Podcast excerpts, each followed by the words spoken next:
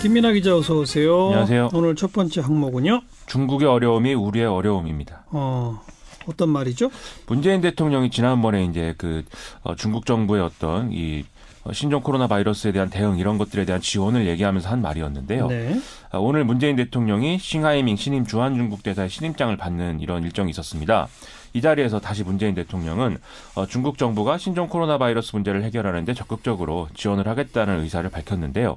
여기서 싱하이밍 대사가 지난번에 문재인 대통령이 중국의 어려움이 우리의 어려움이라고 말한 것에 큰 감동을 받았다 음. 이렇게 답하면서 상당히 이제 분위기가 좋아졌습니다. 일단 모양새는 양국 사이가 더 돈독해지는 그런 모양새긴 하네요. 그렇죠. 이 전염병 문제라는 게 특히 이제 동아시아 주변 국가들과의 어떤 사이에서 안전과 보건의 영역에서의 공동 대응 이런 것들이 절대적으로 요구되는 상황 아니겠습니까? 여기에 더해서 경제적인 영역에서도 이 전염병 문제가 부정적인 영향을 끼치고 있기 때문에 여기서도 이제 함께 대응해야 될 필요성이 지금 커지고 있는 상황이죠. 예. 그리고 이뿐만 아니라 우리 입장에서는 특히 어떤 북핵 문제 해결이나 뭐 이런 것들을 위한 접근에서 중국과의 협력 관계가 필요한 건데 이 관계를 좀 잘 할 수 있도록 만드는 그런 어떤 쿠션 역할을 또 할 수 있는 그런 사안이 아닌가 이런 생각도 좀 듭니다. 음, 오늘 그 신임장 과정에서 어떤 대화가 있었대요? 일단 문재인 대통령은 싱하이밍 대사가 과거 한국에서 세 번 근무한 적이 있고 북한에서도 근무한 경험이 있다라는 것을 거론을 하면서 한중 관계 발전뿐 아니라 남북 관계 발전에도 크게 기여하기를 바란다라고 얘기를 했습니다. 여기에 대해서 싱하이밍 대사는 양국 관계가 대발전의 시기를 맞았다면서 한반도 비핵화와 평화 프로세스 뭐 이런 것들을 지지하고 협력해 갈 것이라고도 화답을 했는데요. 이게 뭐 의례적인 언급으로 볼 수도 있겠지만 어쨌든 어려운 상황을 함께 풀어가면서 얻을 수 있는 이득도 분명히 있을 거라는 거죠. 그리고 네. 이것은 중국뿐만이 아니고 일본도 이제 마찬가지인 그런 상황이겠습니다. 음, 일본 대사도 바뀌었다고요?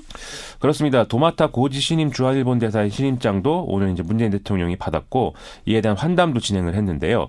여기서도 문재인 대통령은 어, 신종 코로나 바이러스에 대한 어떤 정보 공유라든지 어떤 대응 이런 부분에서의 협력을 기대한다면서 아베 신조 일본 총리와 더 자주 만날 수 있는 관계를 만들고 싶은 것은 이 자신도 마찬가지다 이렇게 얘기를 했습니다. 예. 또 문재인 대통령은 가까운 이웃인 한일 양국이 이 세계 경제가 어려울수록 협력을 강화해야 된다 이렇게도 얘기를 했는데요. 음, 이게 앞서 말씀드렸듯이 이번 사태가 동아시아 국가들 사이에 어떤 연대 강화 이렇게 이어질 수 있는 좀 그런 계기가 되지 않을까라는 기대도 해볼 만하다 이런 것이죠. 네. 하지만 그러려면 무엇보다도 중국 정부가 이 전염병 사태에 대해서 신뢰를 강화하기 위한 이런 노력들을 같이 해야 될 것 같습니다. 지금 중국 내 전염병 자꾸 확산되니까 이건 시진핑 주석 책임져야 한다는 얘기로까지 간다면서요.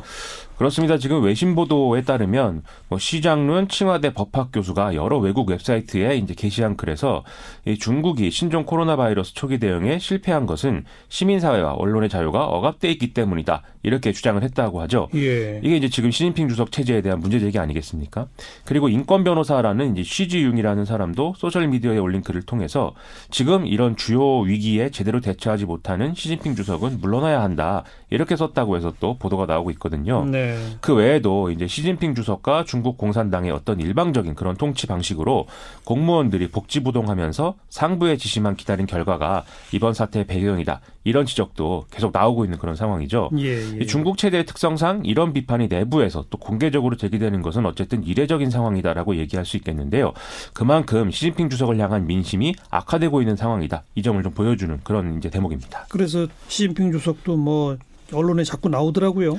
그렇습니다. 이 현지 시간 7일 오전 도널드 트럼프 대통령과의 통화에서 이 자신들이 가장 전면적이고 엄격한 예방 통제 조치를 도입을 하고 있다면서 이 바이러스를 저지하기 위한 인민 전쟁을 시작을 했다. 이렇게 굉장히 강경한 어조로 얘기를 했습니다. 네. 이 전날 사우디아라비아 국왕과의 통화에서도 시진핑 주석이 이렇게 이제 좀 비슷한 말을 했었는데요.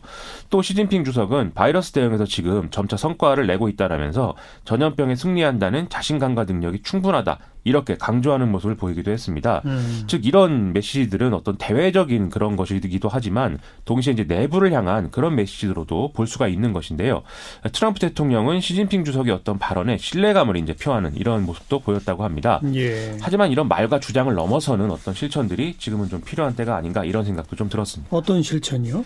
일단 중국 정부가 사망자나 확진자 수를 투명하게 공개하지 않고 있다 이런 의심이 계속 나오고 있기 때문에 그렇죠. 그것에 대해서 일단 어, 신뢰할 수 있는 조치 가 좀 필요할 것 같고요. 그리고 이런 정확한 상황이 투명하게 공유가 돼야 또 에, 이 주변 국가들과 공동으로 정확한 대책을 세울 수 있는 거 아니겠습니까? 예, 예. 그래서 이런 부분에서 좀 우려를 불식시켜야겠다 이런 말씀을 드리고요.